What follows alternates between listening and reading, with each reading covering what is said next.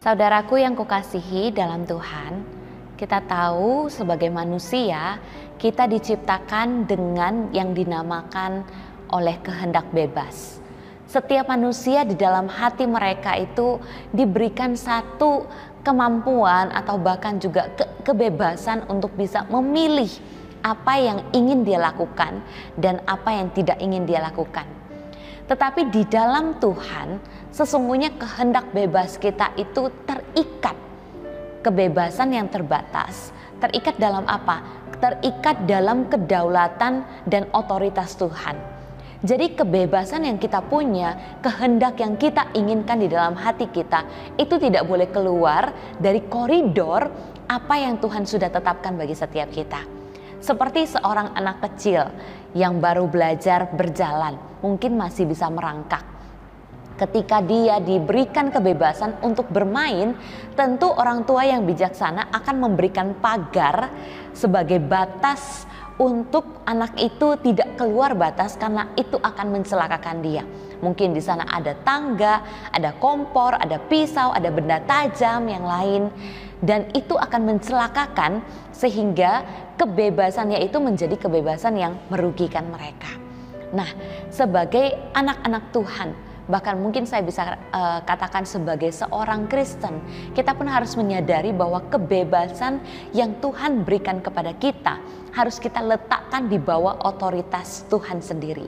Yang mana otoritas yang mengikat kita itu sesungguhnya adalah untuk menolong kita supaya kita tidak celaka, untuk menolong kita supaya kita uh, hidup di dalam perlindungan dan keselamatan dari Tuhan mengingat apa yang Tuhan berikan kepada bangsa Israel ketika mereka keluar dari tanah Mesir.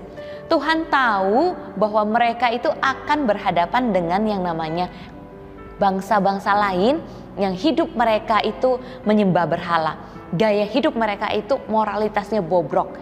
Sehingga ketika mereka akan masuk ke dalam tanah perjanjian di mana di sekeliling mereka ada bangsa-bangsa yang tidak percaya kepada Tuhan, mungkin mereka akan terpengaruh dan mungkin mereka akan ikut jatuh.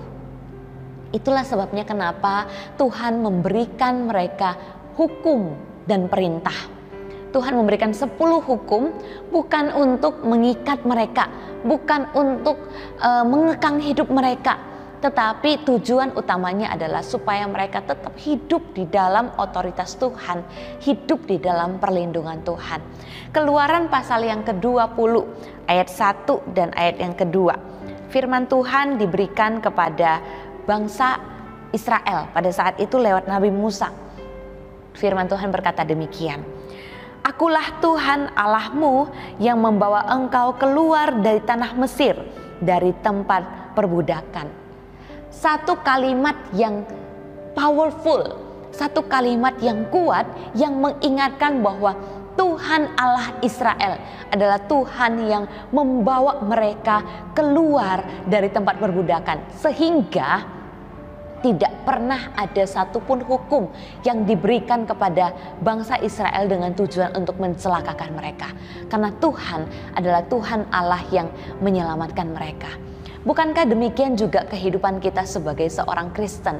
Kita tidak lagi memang terletak di bawah hukum Taurat, tetapi di bawah kasih karunia.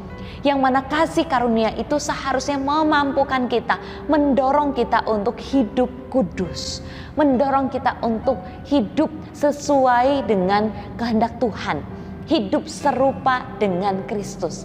Tampaknya seolah-olah menjadi orang Kristen itu kok nggak boleh ini, nggak boleh itu, nggak boleh mabok-mabokan, nggak boleh hidup sesuka hati kita. Tapi sesungguhnya saudara, tujuannya adalah untuk menyelamatkan diri kita.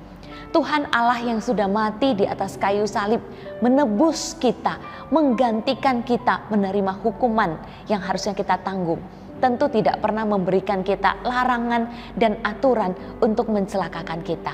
Sebaliknya, supaya kita bisa menghidupi keselamatan kita, menghasilkan buah yang tetap yang memuliakan Tuhan.